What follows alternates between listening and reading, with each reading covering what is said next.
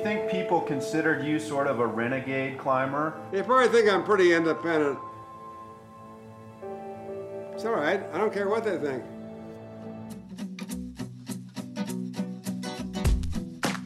Hey everyone, I'm Dave Alley, and this is All Things Climbing. In this episode, I'll be speaking with Dave O'Leske, the director and producer of the documentary film about Fred Beckey's life called Dirtbag The Legend of Fred Beckey. Fred, who passed away in 2017 at the age of 94, was and remains one of the few truly iconic figures in climbing. Born in 1923 and already a blossoming mountaineer by his early teens, Fred quickly made a name for himself by notching repeats of some of the era's more serious routes, perhaps most prominently the south face of Mount Waddington in 1942. This climb marked just the second ascent of both the route and the peak. Fred was 19 at the time and armed with equipment that would strike the modern mountaineer as Paleolithic. Around this same time, he began accumulating what would become the superlative list of first ascents of both routes and peaks across North America, which Fred continually added to until late in his life. Many of the peaks are now relatively well traveled by climbers, and many of the routes are now established classics. A very, very short sample of this list includes Mount Despair and Forbidden Peak in 1939 and 1940, respectively, the North Ridge of Mount Baker, the first ascent of Devil's Thumb and the West Ridge of Mount Hunter, both in Alaska, and modern rock classics like the Beckey-Chouinard in the Bugaboos and El Matador on Devil's Tower in Wyoming. This storied career was fueled by an unflagging obsession for climbing that can accurately be described both as genius and pathological. Some of the qualities that gave Fred the keys to the kingdom at a time when whole ranges were waiting to see footsteps for the first time also made him famously challenging as a partner and as a person. These moments of interpersonal tension became canon when he was pointedly left off of the 1963 American team to summit Mount Everest. Perhaps more inspiring than his career highlights is his unending passion for climbing. Fred climbed into his 90s and never grew out of his love for the mountains. Seeing someone this engaged in life and living so actively right until the end is magnetic regardless of the pursuit, and I was struck by this quality on the few occasions we met. Because he remained so active in the mountains until so late in his life, many, many climbers, particularly in the Northwest, have stories from their trips or encounters with Fred, and thankfully Dave O'Leske was smart enough to turn these moments and stories into a documentary film. In our conversation, Dave shared some of his own stories about his time with Fred, what it was like to make a documentary about such a complex and at times reticent figure, and his favorite scenes and themes that ultimately didn't make it into the final cut of the film. The film is currently on tour now. I had a chance to see the screening at the American Mountaineering Center in Golden, and I strongly encourage you to see it. It's compelling and accessible even for non climbers, and offers a loving but fair look at who Fred was and why he is considered one of the greatest climbers who ever lived. Here's my conversation with Dave. He's a dirtbag, and because of that, I don't think he'll get the recognition that he really deserves. Well, I guess uh, I, w- I was hoping to start a little bit at the beginning and, and ask you about the genesis of the project.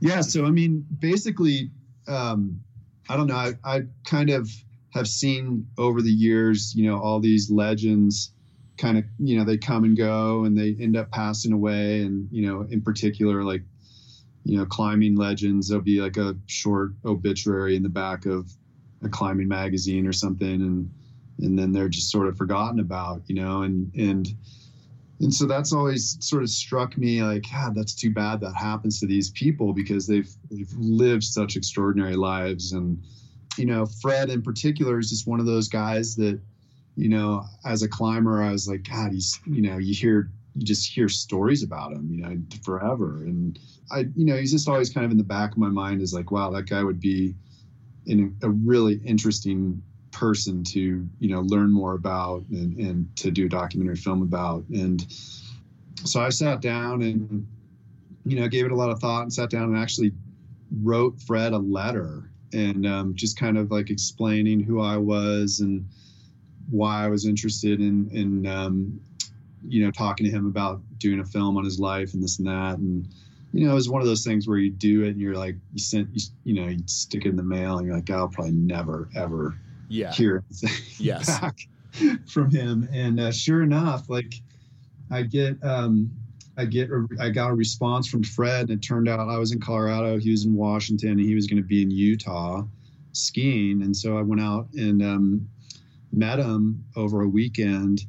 And uh, funny thing, this is like a side note story, but you know, I was supposed to meet him like I don't know on a Sunday or something, and I I'm like, oh, I'll just go out and ski for the weekend and ski at Alta, and and um, so I was like gearing up, getting ready to ski, and like I look over and there's just like gear all over the place, like ski poles thrown on the snow, like gloves, goggles, you know, a hat. I'm like, what the what is going on? Yeah. and I look up and it's Beckey, like getting ready to go skiing, and um, so I total ski yard over sale. Haven't even left. total yard sale at the, at the base of the mountain. and stuff is just spread out everywhere. Oh, and I ski over to him. I'm like, "Hey, Fred, you know, I'm I'm Dave O'Leske. We're supposed to meet meet this weekend, talk about the documentary film." And he just looks up and he's like, "Not now. I'm busy. I'm going skiing." so I was like, that was my very Okey doke. very first interaction with Fred, and I was like, "Oh my god." yeah. That's So- like that's like so very um. It encapsulates something essential about him. I think. Yeah, It's totally. very he was like focused on what he was going to do and he Yes. couldn't be bothered like and I, I was like thinking in my mind i'm like oh this will be great like i'll go do some runs with fred it'll be like the perfect way to sort of get to get to talk to him and stuff and he had no interest whatsoever Mhm. and uh, so then like that weekend I, I kept trying to get in touch with him and and um, i'm not a very aggressive like i don't you know try to hunt people down or whatever. And anyways i ended up leaving him 13 voice messages. Nice. and was literally like loaded my car to drive home, drive back to Colorado because he hadn't responded, and um, and I get a phone call from him, and uh, he's like, "Yeah, let's meet," you know, and so we went and grabbed coffee and donuts and um, his staple, and and uh, I pitched him on the idea of doing a documentary, and his like his first response was. Why would anyone, you know, who cares about any of that? Why would anyone want to watch something about on me or, Yeah. you know? And so I, that was like even made him a more interesting character to me immediately. And uh, a good friend of mine who I've worked with on other projects named Jeff Wanger was involved early on in the project and through through a big portion of it. And he and I went out, actually went out to Seattle and uh, met up with Fred in his house, and he, he let us start going through his archives. So we we started doing that and realizing real quick that there was just this treasure trove of amazing material. Uh, when you say archives at his house, what are we uh, what are we picturing? Is it like bins of of uh, like sheafs of paper? You know, everything from he had like his closet full of slide carousels to, you know, like boxes full of, of black and white photos and prints to, you know, negatives. Um, it was just like this crazy hodgepodge of material. And, um, you know, it was it, so it took a it took a tremendous amount of time to sort of siphon through that and and and look at stuff. And in the end, we you know just photographs alone, I think we had ten thousand still photographs um, that you know came from Fred and of course came from other sources. But you know, I mean, then you know, like four or five years into the project, Fred says to me, he's like, "Oh, you know, are you interested? I've got these. I've got this box of journals that that you know I wrote." And I was like, "What do you mean?" He's like, "Yeah, these journals. I, I used to keep a journal when I was a kid." and so like Oh my god! he unveils this like this amazing box of journals that dated back to when he was like five years old and um, so we had all this like amazing material that the trick was like trying to figure out how to like how to incorporate it you know and how to and you know how to make it interesting so it was it was a tricky process for sure man, I can imagine. I mean, there's just just ba- based on the volume of stuff to work with. You know, he was obviously so prolific and, and lived for so long and was active for so long. So, you know, it's a huge. Um, I'm imagining just like a totally unorganized pile of stuff that's all really like good usable material, but it's like how do you, how to make sense of it. You know. Um, yeah i mean he was he was actually pretty organized i mean considering like how long he'd kept stuff Mhm. uh, it was it wasn't like you know like museum quality organization or something but it was it was it was pretty well kept and, and organized and he actually there's a story that he lost a ton of stuff because he had he was storing boxes of materials in somebody's basement or something and it flooded. So he actually lost like a huge amount of like really cool, cool stuff that we never even got to see. Ah. But, yeah. That's such a drag. Yeah, I mean, because he was he was a you know just a brilliant man, and um, you know, big part of his big part of his life and career was was his writing career, and Yeah. so you know he was like a meticulous researcher and and would keep things you know pretty pretty organized, and so that was that was a huge plus for us Mhm. that that he had that material and yeah. we were able to get access to it. Yeah, it's he was such a. Uh, so I guess I, I should just let you know for for the rest of this conversation. I ran into Fred. I met met Fred a handful of times. You know, I would never um, claim to be like a, a close associate of his or anything like that. I you know I live in Colorado, not in not in Washington, but we ran into each other several times climbing in Washington, and he. Uh, we went out for coffee a whole bunch when he was trying to recruit me to do Lord knows what. I think um, originally he was trying to look for a partner to do a route on Mount Stuart, and then later on he was um, he lobbied me pretty heavily to go and try Mount Assiniboine with him. And Yeah. uh, you know, it's so funny when I I remember making the decision not to go to Assiniboine, and when I saw your film and it's talking about how that was one of the like the few things that, he, that were like, kind of left undone for him, I was like, oh God, like r- dagger to the heart, you know. and uh, but you know he um, yeah, I just I had um these interactions with him where I'd be in his car and we'd be driving somewhere, and the car was a disaster and so it was it was sort of the yard sale that you were describing at the ski slope but then Right. you'd open up his either the cascade you know trilogy of guidebooks that he'd written or more recently that um, beckey's you know 100 classic routes Mhm. sort of anthology that he put together and you look at the topos and the descriptions are so on point that you're like well are you really all over the place like is you, are you really this much of a mess or is that just kind of like the facade because you can't be bothered to care about what the rest of us think but like the stuff that you care about is like totally in order all the ducks in a row you know it like he it wasn't just as simple as like oh this guy's a total mess you know Yeah, no, I think um, I don't think he was a mess at all. Like, I mean, I think he was he was um, super calculated when it co- when it came to any trip or whether it was a, a writing project or anything else. Like he he was um, really organized, and and I think that actually led to a lot of his successes in the mountains. Was that he Yeah. was so organized, like he was so on point with what was happening with the weather Mhm. um, you know, tracking down the right partners, the right time of year, the, the snow conditions or, or whatever. Like he, he had that dialed Yeah. and, um, and, and I think that's what actually, you know, like when you looked at Fred, he, he was, he was like, and he looked at his car or his house or whatever, like it was all just in, in shambles, but Mhm. the mun, sort of the mundane things in life, like just did, didn't mean anything. Yes.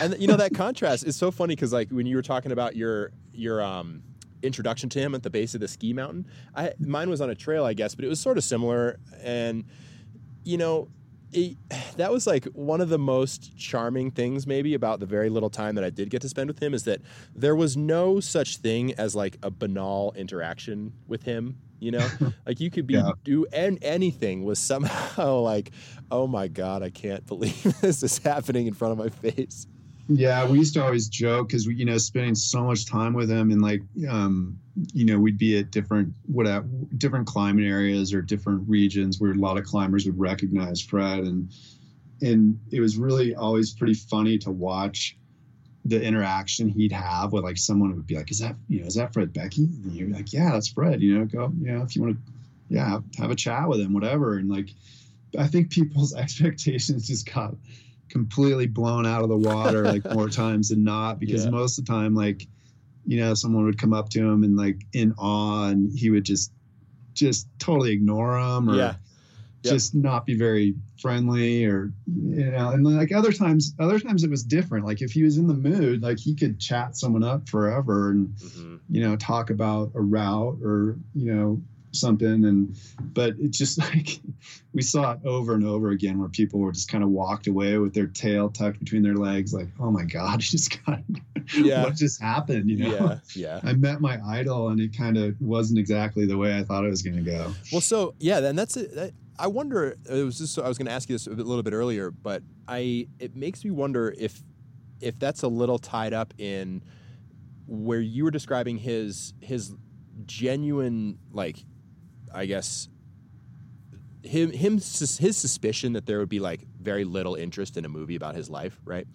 Mm-hmm. I you know that seems somehow all connected to this larger like very sincere lack of interest in you know fame or notoriety or self promotion or any of that stuff you know? I don't think that that's false modesty at all for him to say well is anybody going to be interested in this? You know? And i wonder if if you felt like that was you know i guess in part responsible for those types of interactions where he was like why is this person fawning over me or was he just genuinely like i don't feel up for this right now I think you know. I I think I always sort of came to the conclusion that Fred just didn't have much interest in in what he'd done like Yeah. in the past. It was always like moving forward and what he was what he was doing at the time or what he was going to do or what he was planning.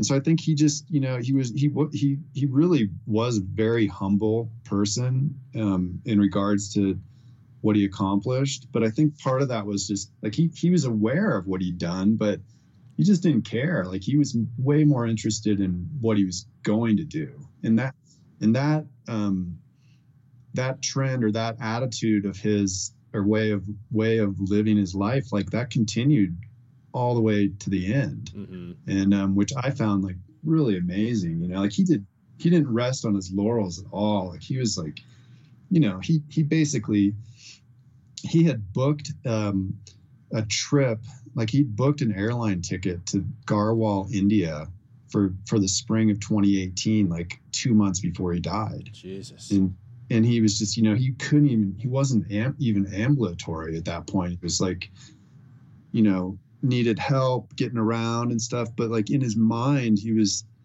he was like, uh, why can't I do it? I'll, you know, I'm to give it a shot. And so he was always looking forward, which I found to be, you know, really inspirational. A lot of times, like when we were with him on climbs and stuff, and he would, he would fail or struggle and get kind of frustrated for a minute, but then quickly like move on to like the next thing. We would, you know, a lot of the guys that sort of spent time with him in his later years would be like, God, he's like so delusional, you know, but at the same time, it's like super inspirational. It is, yeah. It's almost like he didn't know how to not be planning the next thing, Yeah. and um, it's really hard for me to think of another example of people who find something that they're interested in and they just do it unapologetically forever, you know, until they're kind of like dragged out of the room feet first. And Yeah. You know, yeah. I mean, I used um, to, I used to, like I've said this before and other, other conversations and stuff, but I always, I just assumed that no matter what Fred had chosen to do, he would have been successful at it because Yeah. he was so, so driven. And, you know, I mean, you could argue there's like obsessive compulsiveness and, and, and that, that whole thing as well. But like he was so passionate and driven, like about mountains, but had it, had it been painting or mathematics or science or whatever like I, I have no doubt or business. I mean i think he would have excelled at whatever he chose to do just because he he had that drive. And you know it, it is it is really rare. And i'd often ask people in interviews i'm like well can you you know could you compare him to somebody else in history? And you know the names that would come up were like van gogh and like you know, right, like ma- like you know famous musicians Yeah. and like mad scientist are- types almost. yeah i mean people that are just there are very very few of them out there you know and um and, and i think he was calculated in the way that the decis- decisions he made like not to have a family not to not to be married Yeah. um, he knew those things would um, distract from what he was trying to do and so he purposefully didn't go down those roads you know Yeah.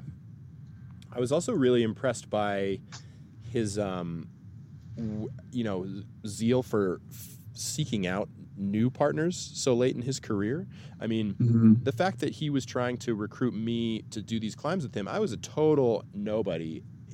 I mean, you know, obviously as a climber, but to him, I mean, and you know, at the time, I was like, you don't know if I'm going to be a safe partner for you to do this mountain with, you know, and um, I remember saying, oh, but yeah, but I don't have. He's like, oh, this, you know, this route that I want to do. It's the actually, I have an email from him that I'm looking at right now, and it's like the most amazing thing in the world, in the sense that it's like this is obviously a person for whom email was not like central to his generation, right? Because the entire email is capitalized except for the first letter of each sentence. So, like, obviously he has caps lock on, unbeknownst to him, you know, and he's like, Yeah. you know, and um, so he's pitching this route, steep but doable, mostly steep snow, a few pitches of blue ice. and uh, and I was like, man, I don't have any ice gear with me, and you know, I've done very few of that type of mountaineering. And he's like, don't care, don't no problem. Got I got tons of boots. I got all this, you know, all these tools. Just like if you have a passport, you know, just come to my house. We'll get in my car. We'll like we'll leave tonight. And I was like, oh my god, you know, what are you thinking? But I have to, um, I kind of have to tip my hat for the guy, not only for staying alive just generally, but staying alive with that sort of like. Like if that's your protocol for recruiting partners to go do big mountain routes, like that's nice work. Um, not having that come back to bite you.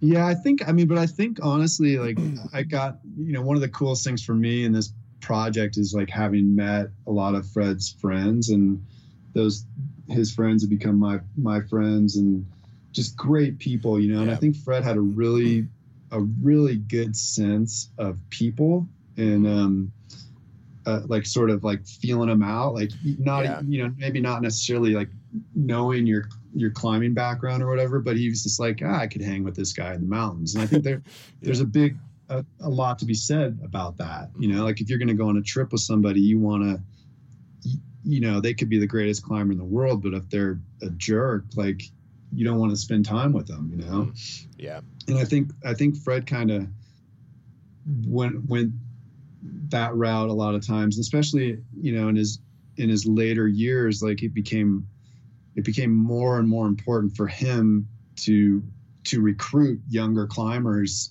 that could take him into the mountains. Yeah. and you know and a lot of those climbers um, went by the wayside pretty quick. Like they do a trip with fred and it was it was intense you know? Like when he was even in, like in his 80s and stuff it was a lot of work and you know he'd get frustrated and things like that. And Mhm. and so a lot of those people like just dropped off like really quick but there's definitely a handful of core people that he he um Yeah. he trusted and and they stuck with him and had the patience to to take him into the mountains you know up until you know he he just couldn't do it anymore so but yeah i think it was partly like you know he he was just, he was recruiting numbers because he Yes, knew that- exactly. that at, at that point in his life like you know people would would either they'd either stick around or they wouldn't so Yeah. You know, the more options you had the better it's I, I I imagine it would have been difficult to recruit partners. I mean, I was like so starstruck by the fact that I was like sitting at I was gonna say we were sitting at a coffee shop, but we weren't. We were at a Mexican restaurant in Seattle. And I don't know why we he's like, let's go get coffee and he drives us to this like, you know, counter service Mexican place and they have like maybe the worst coffee I've ever had. And I'm like, Fred, you live in Seattle. What are you doing drinking this coffee? But um he you know, I was so amazed, like, oh my God, here I am sitting with this guy. He wants me to go on this trip. I'm obviously doing this, you know? Mhm. And um, I was talking to some friends about it. He's 86 at the time, and I was talking to some friends like, "Hey, I'm going to do this. This is going to be so great." I was living out of my truck. I have no, you know, reason not to. And um, and one of my friends, also a climber, was like, "I'm not telling you not to go, but let's just like, for the sake of the thought exercise, this man is 86. What are you going to do when you're halfway up Assiniboine or Stuart, and he has a heart attack at the end of the? Let's say he's belaying you. You're halfway up this snow this ice pitch or whatever. Like, what? Are, just like, what are you going to do? You know? and and that was kind of the moment where it changed for me where i think as a climber i was like fully ready to do the routes that he wanted to do but not as a ultra capable you know solo self-rescue guru you know and that was a that was a very different um, undertaking. And ultimately you know i think as climbers if we're going to go around and, and pride ourselves on being safe and like you know value things like best practice and you know and not having a whole team of people have to come rescue you and put themselves at risk. And god it just became such a hard thing to say yes to. And it you know i felt terrible about it. And i i often think about like man what would have been fun to go on that trip obviously he didn't you know didn't didn't have a heart attack that week but um Yeah, you, know, it's like tough there's a line. There's a I don't know if you remember, but there's a line in the movie. Dave Nettle says he's like, God, you don't want to be the one known as the guy that killed Fred Beck. i know but um, yeah, I hear you. It's it was. I think a lot of people felt that way, and were just like, oh man, I'm not ready to sort of take on that that added responsibility. There's some scenes at the very end of the movie that that show that where he's like calling calling people and yeah. and trying to to get people to go. And and it, it got harder and harder. I mean that number the number of people that trusted partners that that he had you know they you could count them on one hand in the end you know? Yeah. Well, yeah, I'd like to ask you um, a few questions about the film itself, if that's all right. Um, sure. Yeah. so, how hard was it to strike that balance between making a movie that's obviously going to appeal to climbers and also the more general audience of, of non climbers who don't necessarily have all of the jargon or all of the cultural awareness that some of the climbers might? You know, it's. Um, it's tough. I mean, this, this is a conversation, I guess, that we have with this podcast uh, sometimes, where it's Mhm. hard to know how much knowledge to assume, and you know, you don't want to talk past anybody. Right. Um, you, you know, we knew like that the climbing world was was anxious to see this film and and and stuff but you know at the same time like i knew it wasn't going to be like an action packed yeah, climbing movie um watching you know a 90 year old yeah, yeah. like move around the mountains but um yeah so i mean we just kind of tried to f- strike that balance you know and i think the main thing was like figuring out the themes that we wanted to um you know hit on. And and that was just like you know sort of fred's you know obsessive compulsive nature his you know passion driven um you know mindset and and and then just sort of the the whole aging thing you know that's something like absolutely every single one of us has to deal with whether it's like right now or you're dealing with you know friends or parents or or whoever yourself or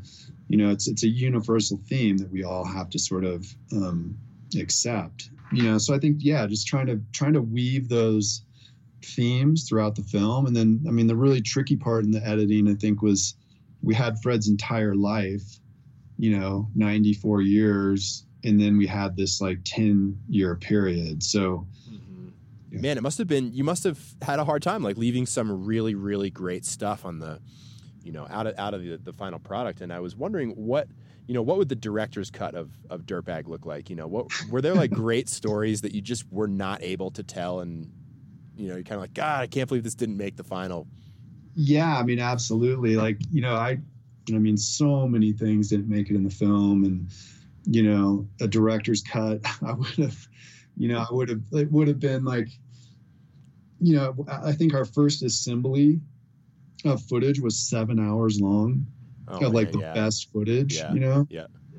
and um and then we just whittled whittled whittled um whittled it down. I mean for example like i went i went back to china with fred when he was 90 years old in 2013 and spent like a month in china with fred and edited this whole piece on it and it didn't make the final cut. Ah, because it was just it was deemed to be like too hard you know, like it was almost too much suffering. Yeah. And um, you know, so we tried to strike the balance between that because we didn't want, and even as the, film the way it is now, like we've we've been criticized by some people, like, oh, you just you know, there's so much Fred suffering, and we're like, oh my god, you think? Like you should have seen all. yeah I should have seen the original cut. So, where what's the status of the tour like where can people go see the film you know, it's um, we're we're adding screenings all the time, and um, we're keeping track of those on our website at um, dirtbagmovie.com. okay and um, yeah, it's just it's it's kind of one of those things where you know, we're we're trying to track down areas where this movie hasn't been shown and figure out ways to get it seen there, or you know, people are reaching out to us. Um, you know, so we want to we want to try to share it as much as possible. Yeah. Um, And do you imagine that the film will be, um, you know, eventually released in a way that climbers can access it at downloading it or purchasing it online somewhere? yeah, absolutely. Late spring, early summer. Okay. Well, I uh, may I really appreciate you uh, taking the time to um, you know come on and talk to me about the film and you know what the behind the scenes was like. So, um, Yeah, so thanks again and congratulations. It's a you know it's a really great film. I can't tell you that enough. Oh, thanks a lot, Dave. Great talking with you. Thanks for listening. Make sure to subscribe to catch next week's episode as soon as it's out. And if you like the show and you want to help us out, just find us on iTunes and give us a rating. Have an awesome week.